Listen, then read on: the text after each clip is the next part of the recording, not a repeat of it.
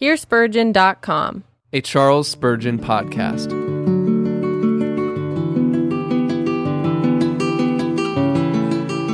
A solemn warning for all churches. Sermon number 68. Delivered on Sunday morning, February 24th, 1856, by Charles Spurgeon. At New Park Street Chapel, Southwark. You have a few names, even in Sardis, which have not defiled their garments, and they shall walk with me in white, for they are worthy. Revelation 3, verse 4. My learned and eminently pious predecessor, Dr. Gill, is of the opinion that the different churches spoken of in the book of Revelation are types of different states through which the church of God shall pass until it comes into the Philadelphian state, the state of love, in which Jesus Christ shall reign in its midst, and afterwards, as he thinks, shall pass into the state of Laodicea, in which condition it shall be when suddenly the Son of Man shall come to judge the world in righteousness and the people in equity. I do not go with him in all his suppositions with regard to these seven churches as following each other in seven periods of time, but I do think he was correct when he declared that the church in Sardis was a most fitting emblem of the church in his days, as also in these. The good old doctor says, when shall we find any period in which the church was more like the state of Sardis as described here than it is now? And he points out the different particulars in which the church of his day, and I am sure it is yet more true of the church at the present day, was exactly like the church in Sardis. I shall use the church in Sardis as a figure of what I conceive to be the sad condition of Christendom at the present moment. My first point will be general defilement. There were but a few names in Sardis who had not defiled their garments. Secondly, special preservation. There were a few who had not defiled their garments. And thirdly, a peculiar reward. And they shall walk with me in white, for they are worthy. General defilement. The holy apostle John said of the church in Sardis, These things says he that has the seven spirits of God and the seven stars. I know your works, that you have a name, that you live, and are dead. Be watchful and strengthen the things which remain that are ready to die, for I have not found your works perfect before God. Remember, therefore, how you have received and heard, and hold fast and repent. If therefore you shall not watch, I will come on you as a thief, and you shall not know what hour I will come upon you. You have a few names, even in Sardis, which have not defiled their garments. The first charge of general defilement he brings against the church in Sardis was that they had a vast deal of open profession and but little of sincere religion. I know your works, that you have a name, that you live, and are dead. That is the crying sin of the present age. I am not inclined to be morbid in my temperament or to take a melancholy view of the Church of God. I would wish at all times to exhibit a liberality of spirit and to speak as well as I can of the church at large, but God forbid that any minister should shrink from declaring what he believes to be the truth. In going up and down this land, I am obliged to come to this conclusion that throughout the churches there are multitudes who have a name to live and are dead. Religion has become fashionable. The shoekeeper could scarcely succeed in a respectable business if he were not united with a church. It is reckoned to be reputable and honorable to attend a place of worship, and hence men are made religious in shoals. And especially now that Parliament itself does, in some measure, sanction religion, we may expect that hypocrisy will abound yet more and more, and formality everywhere take the place of true religion. You can scarcely meet with a man who does not call himself a Christian, and yet it is equally hard to meet with one who is in the very marrow of his bones thoroughly sanctified to the good work of the kingdom of heaven. We meet with professors by hundreds, but we must expect still to meet with possessors by units. The whole nation appears to have been Christianized in an hour. But is this real? Is this sincere? Ah, we fear not. How is it that professors can live like other men? How is it that there is so little distinction between the church and the world? Or that if there is any difference, you are frequently safer in dealing with an ungodly man than with one who is professedly righteous? How is it that men who make high professions can live in worldly conformity, indulge in the same pleasures, live in the same style, act from the same motives, deal in the same manner as other people do? Are not these days when the sons of God have made affinity with the sons of men? And may we not fear that something terrible may yet occur unless God shall send a voice which shall say, Come out of them, my people, lest you be partakers of their plagues. Take our churches at large. There is no lack of names, but there is a lack of life. Else, how is it that our prayer meetings are so badly attended? Where is the zeal or the energy shown by the apostles? Where is the Spirit of the living God? Is he not departed? Might not Ichabod be written on the walls of many a sanctuary? They have a name to live, but are dead. They have their societies, their organisms, but where is the life of godliness? Where is inward piety? Where is sincere religion? Where is practical godliness? Where is firm decisive, puritanical piety. Thank God there are a few names, even in Sardis, which have not defiled their garments, but charity itself will not allow us to say that the church generally possesses the Spirit of God. Then the next charge was that there was a lack of zeal throughout the church of Sardis. He says, be watchful.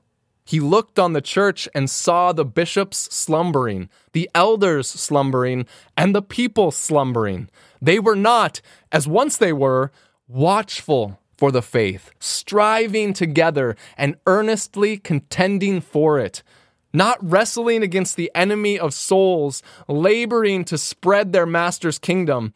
But the apostles saw sleepiness, coldness, lethargy, Therefore, he said, Be watchful.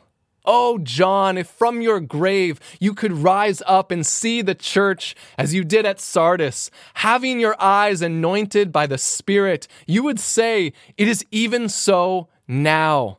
Ah, we have abundance of cold, calculating Christians, multitudes of professors, but where are the zealous ones? Where are the leaders of the children of God? Where are your heroes who stand in the day of battle? Where are your men who count not their lives dear unto them that they might win Christ and be found in him? Where are those who have an impassioned love for souls? How many of our pulpits are filled by earnest, enthusiastic preachers?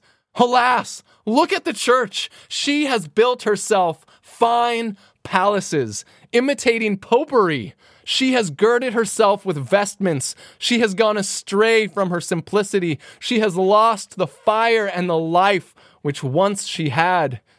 We go into our chapels now and we see everything in good taste. We hear the organ play, the psalmody is in keeping with the most correct ear, the gown and the noble vestments are there, and everything is grand and goodly, and we think that God is honored. Oh, for the days when Whitefields would preach on tubs once more, when their pulpits should be on Kennington Common and their roofs the ceiling of God's sky. Oh, for the time when we might preach in barns again, or in catacombs either, if we might but have the life of God that once they had in such places. What is the use of garnishing the shell when you have lost the kernel? Go and whitewash the outside of your father's tomb, but know it is a tomb of whitewash, for the life is gone. Garnish the outside of your cups and platters, but you have lost the pure word of God. You have it not now preached to you in simple, earnest, pleading tones, but men enter the ministry for a piece of bread.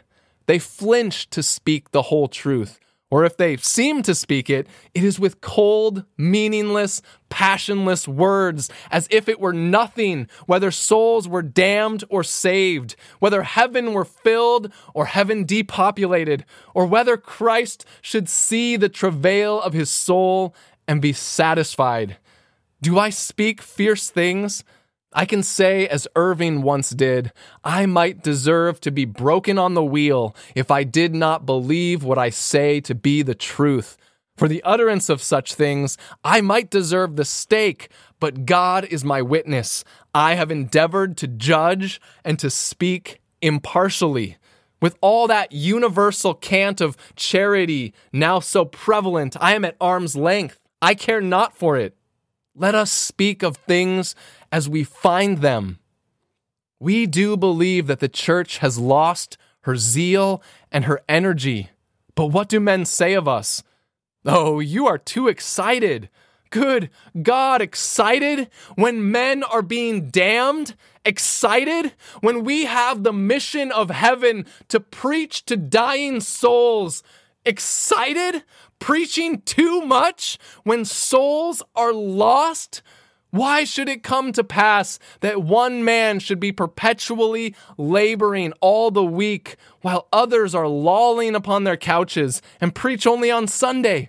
Can I bear to see the laziness, the slothfulness, the indifference of ministers and of churches without speaking? No, there must be a protest entered, and we enter it now. Oh, Church of God, you have a name to live and are dead. You are not watchful. Awake, awake, arise from the dead, and Christ shall give you light. The third charge which John brought against Sardis was that they did not look to the things that remained and were ready to die. I take it that this may relate to the poor, feeble saints, the true children of God, who were sorrowing, mourning, and groaning in their midst, who were so oppressed with sorrow on account of the state of Sardis that they were ready to die. And what does the church do now? Do the shepherds go after those that are wounded and sick and those that are weary? Do they carry the lambs in their bosom and gently lead those that are with young? Do they see to poor, distressed consciences and speak to those who feel their deadness in trespasses and sins? Yes, but how do they speak? They tell them to do things they cannot do, to perform impossible duties, instead of strengthening the things that remain and are ready to die. In how much contempt are the truly born children of God held in these times? They are called peculiar men, taunted as antinomians, hissed at as being oddities, high doctrine men who have departed from the usual mode of pulling down God's word to men's fancies. They are called bigots, narrow minded souls, and their creed is set down as dry, hard, rough, severe Calvinism. God's gospel, called hard, rough, and severe The things for which our fathers died are now called infamous things. Mark whether, if you stand out prominently in the truth, you will not be abhorred and taunted. If you go into a village and hear of poor people who are said to be doing a deal of mischief, are they not the people who understand most of the gospel? Go and ask the minister who are the persons that he most dislikes, and he will say, We have a nasty lot of antinomians here. What does he mean by that? Men who love the truth, the whole truth, and nothing but the truth, and will have it, and are therefore called a nasty set of antinomians. Ah, we have lost what we once had. We do not now strengthen the things that remain and are ready to die. They are not looked after as they ought to be, not beloved, not fostered. The salt of the earth are now the offscouring of all things. Men whom God has loved and who have attained a high standing in godliness. These are the men who will not bow the knee to Baal, and who therefore are cast into the fiery furnace of persecution and slander. O Sardis, Sardis, I see you now. You have defiled your garments. Thank God there are a few who have not followed the multitude to do evil, and who shall walk in white, for they are worthy. Another charge which God has brought against the church is that they were careless about the things which they heard. He says, Remember, therefore, how you have received and heard, and hold fast and repent. If I am wrong upon other points, I am positive that the sin of this age is impurity of doctrine and laxity of faith. Now, you know you are told every Sunday that it does not matter what you believe, that all sects and denominations will be saved, that doctrines are unimportant things, that as to the doctrines of God's grace, they are rather dangerous than otherwise, and the less you inquire about them, the better. They are very good things for priests, but you common people cannot understand them. Thus, they keep back a portion of the gospel with cautious reserve. But having studied in the devil's new Jesuitical college, they understand how to call themselves particular Baptists, and then preach general doctrines, to call themselves Calvinists and preach Arminianism, telling the people that it does not matter whether they preach damnable heresies instead of the truth of God. And what do the congregations say? Well, he is a wise man and ought to know. So you are going back into as bad a priestcraft as ever. Presbyter has become priest written large. The minister has become priest in many a place because persons do not search for themselves and endeavor to get hold of the truth of God. It is everywhere proclaimed that we are all right. That though one says God loved his people from before the foundation of the world, and the other that he did not, Though one says that God is changeable and turns away from his people, and the other that he will hold them fast to the end. Though the one says that the blood of Christ avails for all for whom it was shed, and the other that it is inefficacious for a large number of those for whom he died. The one says that the works of the law are in some measure necessary, or at any rate that we must endeavor to improve what we have, and then we shall get more, while the other says that by grace we are saved through faith, and that not of ourselves, it is the gift of God. Yet both are right? A new age, this, when falsehood and truth can kiss each other. New times, these, when fire and water can become friendly. Glorious times, these, when there is an alliance between heaven and hell. Falsehood and error are linked hand in hand. All we are brethren is the cry now, though God knows we are of vastly different families. Ah, now, who cares for truth except a few narrow minded bigots, as they are called. Election? Horrible. Predestination? Awful. Final perseverance? Deplorable. Yet turn to the pages of the Puritans, and you will see that these truths were preached every day. Turn to the Fathers, read Augustine, and you will see that these were the truths for which he would have bled and died. Read the Scriptures, and if every page is not full of them, I have not read them aright, or any child of God either. Yes, laxity of doctrine is the great fault now. We solemnly protest against it. You may fancy that I am raising an outcry about nothing at all. Ah, no, my anxious spirit sees the next generation. What will that be? This generation, Arminianism. What next? Pelagianism. And what next? Popery. And what next? I leave you to guess. The path of error is always downward. We have taken one step in the wrong direction. God knows where we shall stop. If there had not been sturdy men in ages gone by, the Lord would not have left to us a remnant even now. All grace must have died, and we had become like unto Gomorrah and unto Sodom.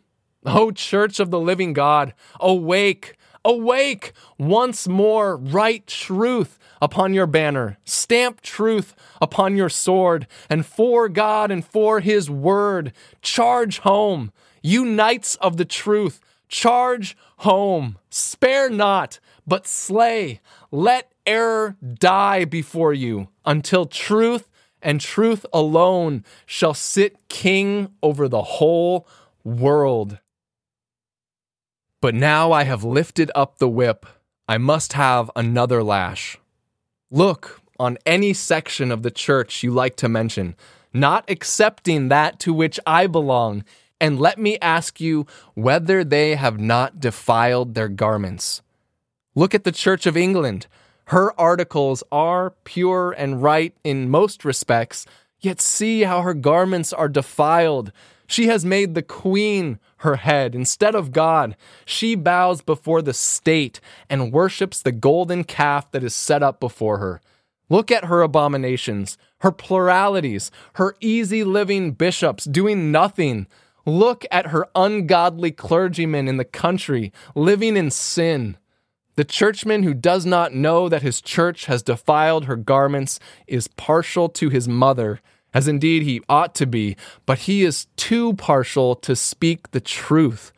But good churchmen themselves weep because what I say is true. Then look at John Wesley's body. Have not they defiled their garments?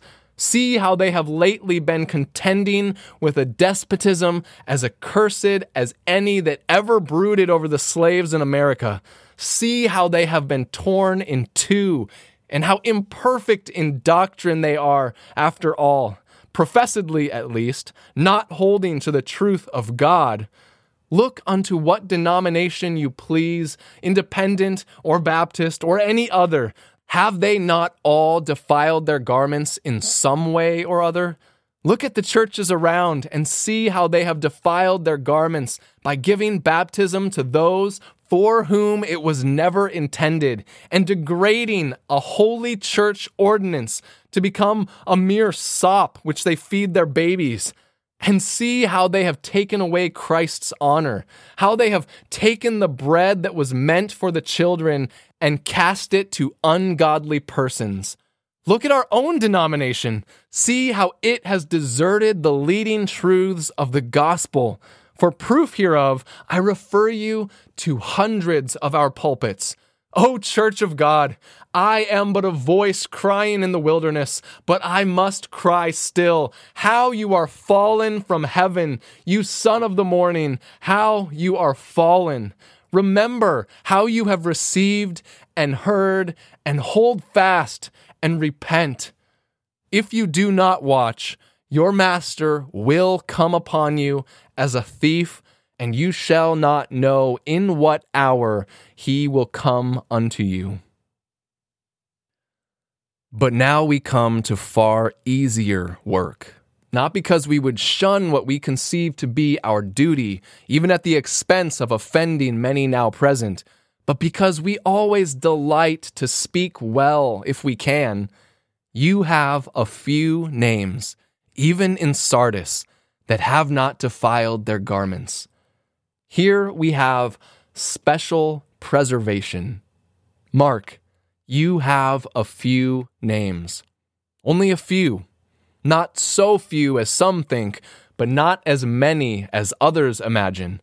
A few compared with the mass of professors, a few compared even with the true children of God, for many of them have defiled their garments. They were but a few, and those few were even in Sardis. There is not a church on earth that is so corrupt, but has a few. You are always fighting so much for your denomination. You think other denominations are Sardis, but there are a few even in Sardis. Even if the denomination is the worst of all Protestant sections, there are a few in Sardis. And perhaps that is as much as we can say of our denomination. So we will treat them all alike. There are a few in Sardis. Mark that not in what you conceive to be Philadelphia, your own blessed church, but in Sardis. There are a few there. Where there is heresy and false doctrine, where there are many mistakes about rites and ceremonials, there are a few there. And even where they cringe before the state, there are a few there. Yes, and a goodly few too. A few whom we love, with whom we can hold communion. This makes us severe against the whole body, but it makes us very loving towards all the dear people of God everywhere. There are a few, even in Sardis. Well, when I meet a brother who lives in Sardis, I will hope he is one of the few. And when you meet such, do you say, Ah, well, I know my brother comes out of a bad church, but there are a few in Sardis, and very likely he is one of them. That is the kind of charity God loves. Not the universal charity which says Sardis is all right, but that which says some in her are sincere. We stand this morning like old Elijah when he stood before God and said, I, only I am left, and they seek my life. But God whispers, I have yet reserved unto myself 70,000 that have not bowed the knee to Baal. Take heart, Christian. There are a few in Sardis. Do not forget that, who have not defiled their garments. Take heart. It is not all rotten yet. There is soundness in the core after all. There is a remnant according to the election of grace. There is a salt. And for the sake of that salt, many who have defiled their garments in a measure will be saved. They will enter into heaven even as these few will, but unto the few there will be special honor and special blessing. Take heart then, and whenever you go to your chamber and mourn over the sad condition of the church, hear that good old woman in her closet groaning and crying. Hear that minister faithfully dispensing the word. See that valiant deacon standing up for God's truth. See that young man strong in the midst of temptation.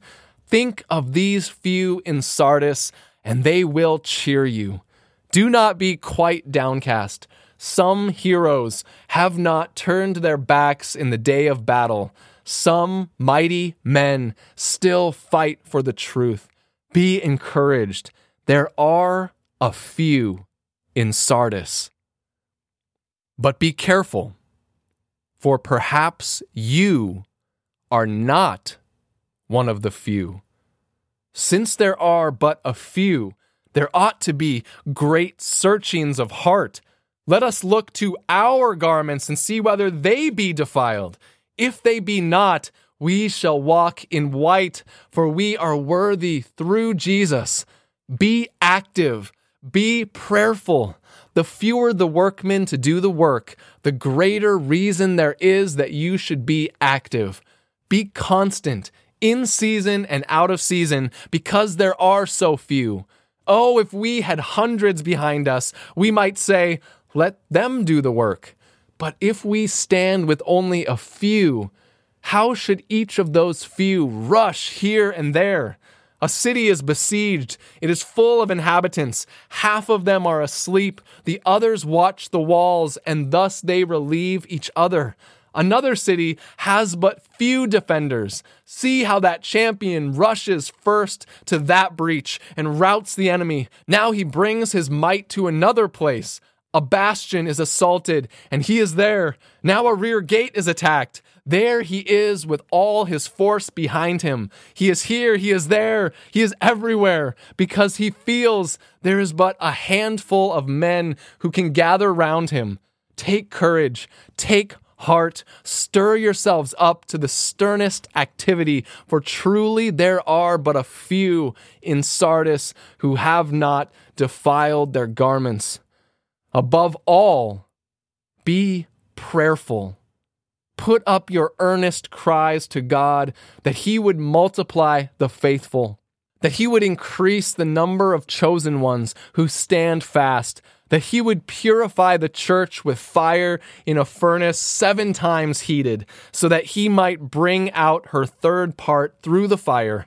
Cry unto God that the day may come when the much fine gold shall be no longer dim, when the glory shall again return unto Zion beg of God to remove the cloud, to take away the darkness that may be felt. Be doubly prayerful, for there are but a few in Sardis who have not defiled their garments. This brings us to the third point, which is a peculiar reward. They shall walk in white for they are worthy. The attentive listener will observe that in quoting the passage just now, I left out two of the sweetest words in the passage. It reads, They shall walk with me in white, for they are worthy. That is the very heart of the honor. If the rest of it be gold, this is the jewel. They shall walk with me in white. That is to say, communion with Christ on earth shall be the special reward of those who have not defiled their garments. Now, I must say a very hard thing again, but it is a true one. Go into what company you please. Do you meet with many men who hold communion with Christ? Though they may be godly men, upright men, ask them if they hold communion with Christ? And will they understand you? If you give them some of those sweetly spiritual books that those who hold fellowship love to read, they will say they are mystical and they do not love them. Ask them whether they can spend an hour in meditation upon Christ whether they ever rise to heaven and lay their head upon the chest of the Savior, whether they even know what it is to enter into rest and to get into Canaan, whether they understand how He has raised us up together and made us sit together in heavenly places in Christ Jesus, whether they can often say, Abundant sweetness while I sing, Thy love my ravished heart o'erflows secure in thee, my God and King, of glory that no period knows. Ask them that, and they will say, We don't comprehend you. Now, the reason of it is in the first part of my sermon. They have defiled their garments, and therefore Christ will not walk with them. He says, Those that have not defiled their garments shall walk with me. Those who hold fast the truth, who take care to be free from the prevailing sins of the times, these, he says, shall walk with me. They shall be in constant fellowship with me. I will let them see that I am bone of their bone and flesh of their flesh. I will bring them into the banqueting house. My banner over them shall be love. They shall drink wine on the lees, well refined. They shall have the secrets of the Lord revealed unto them, because they are the people who truly fear me. They shall walk with me in white. O Christian, if you would have communion with Christ, the special way to win it is by not defiling your garments as the church has done. But we must dwell on the rest of the passage. They shall walk with me in white, for they are worthy. A good old author says there is a reference here to that fact that the rabbis allowed persons to walk in white who could trace their pedigree without a flaw.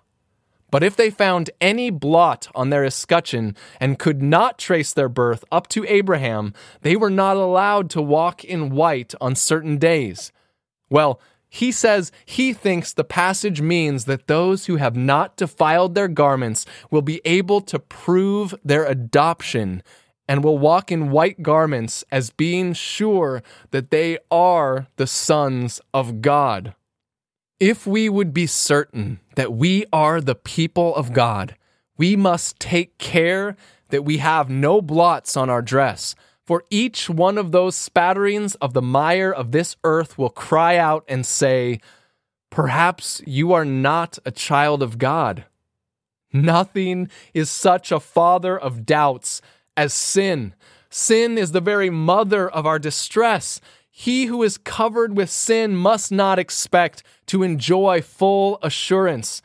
But he who lives close to his God and keeps his garments unspotted from the world, he shall walk in white, knowing that his adoption is sure. But chiefly, we should understand this to refer to justification. They shall walk in white. That is, they shall enjoy a constant sense of their own justification by faith. They shall understand that the righteousness of Christ is imputed to them. They shall have a matchless robe which far exceeds what earthly princes wear. That they have been washed and made whiter than snow, and purified and made more clean than wool. Again, it refers to joy and gladness. For white robes were holiday dresses among the Jews. They that have not defiled their garments shall have their faces always bright. They shall understand what Solomon meant when he said, Go your way, eat your bread with joy, and drink your wine with a merry heart. Let your garments be always white, for God has accepted your works. He who is accepted of God shall wear white garments, being received by the Father, garments of joy and gladness. Why so many doubts, so much distress and misery and mourning? It is because the church has defiled her garments. They do not here below walk in white because they are not worthy. And lastly, it refers to walking in white before the throne of God. Those who have not defiled their garments here shall most certainly walk in white up yonder, where the white robed hosts sing perpetual hallelujahs to the Most High. If you have not defiled your garments, you may say, I know whom I have believed. And you may cry, When this earthly house of my tabernacle is dissolved, I know I have a mansion of God, a house not made with hands, eternal in the heavens, not for my works, not by way of merit, but as the reward of grace. If there be joys inconceivable, happiness beyond a dream, bliss which imagination knows not, blessedness which even the stretch of desire has not reached, you shall have all these you shall walk in white, since you are worthy. Christ shall say to you, Well done, good and faithful servant. Enter into the joy of your Lord. But what shall be done with such persons as live in the church, but are not of it, having a name to live, but are dead? What shall be done with mere professors who are not possessors? What shall become of those who are only outwardly religious, but inwardly are in the gall of bitterness? We answer, as good Calvin did once, they shall walk in black for they are unworthy. They shall walk in black, the blackness of God's destruction. They shall walk in black, the blackness of hopeless despair. They shall walk in black, the blackness of incomparable anguish. They shall walk in black, the blackness of damnation. They shall walk in black forever because they were found unworthy. O professors, search yourselves. O ministers, search yourselves. O you who make a profession of religion now, put your hands within your hearts and search your souls. You live in the sight of a rein trying God. Oh, try your own reins and search your own hearts. It is not a matter of half importance for which I plead, but a matter of double importance. I beseech you, examine and cross examine your own souls and see whether you be in the path for it will go ill with you if you shall find at last that you were in the church, but not of it that you make a profession of religion, but it was only a cloak for your hypocrisy, if you should have entered into his courts below and be shut out of the courts above. Remember, the higher the pinnacle of profession, the direr your fall of destruction. Beggared kings, exiled princes, crownless emperors are always subjects of pity. Professor, what will you think of yourself when your robes are taken from you, when your crown of profession is taken from your head, and you stand the hiss of even vile men, the scoff of blasphemers, the jeer of those who, whatever they were, were not hypocrites as you are? They will cry to you, Have you become like one of us? You, professor, you high flying man, have you become like one of us? And you will hide your guilty heads in the dark pit of perdition, but all in vain, for you never will be able to avoid that hiss which shall ever greet you. What, you? The drunkard, whom you told to drink no more, will say, Have you become like one of us?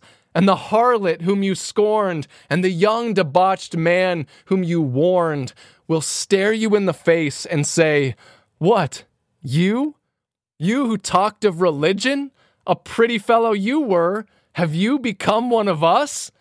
Oh, I think I hear them saying in hell, Here's a parson. Come here. Here's a deacon. Here's a church member. Here's a man who has had the sacramental wine within his lips. Here's a man that has had the baptismal water on his garments. Ah, take care. There are but a few names in Sardis who shall walk in white. Be you of that few. May God give you grace that you be not reprobates, but may be accepted of the Lord in that day. May he give you mercy that when he severs the chaff from the wheat, you may abide as the good corn and may not be swept away into unquenchable fire. The Lord, in His mercy, bless this warning and hear our supplication for Christ's sake. Amen. Thank you for listening to this sermon originally preached by Charles Spurgeon. Some of the older language has been updated. Please visit us at hearspurgeon.com, where you can find a PDF version of the original manuscript as well as many other resources. Feel free to duplicate and distribute this material, but please do not charge anyone for it or in any way alter the content without permission. You can support this ministry by subscribing, liking, following, sharing, and leaving us positive reviews. Most importantly, please join with us in praying that God would use these sermons to both save those who are lost and impassion his people for his glory.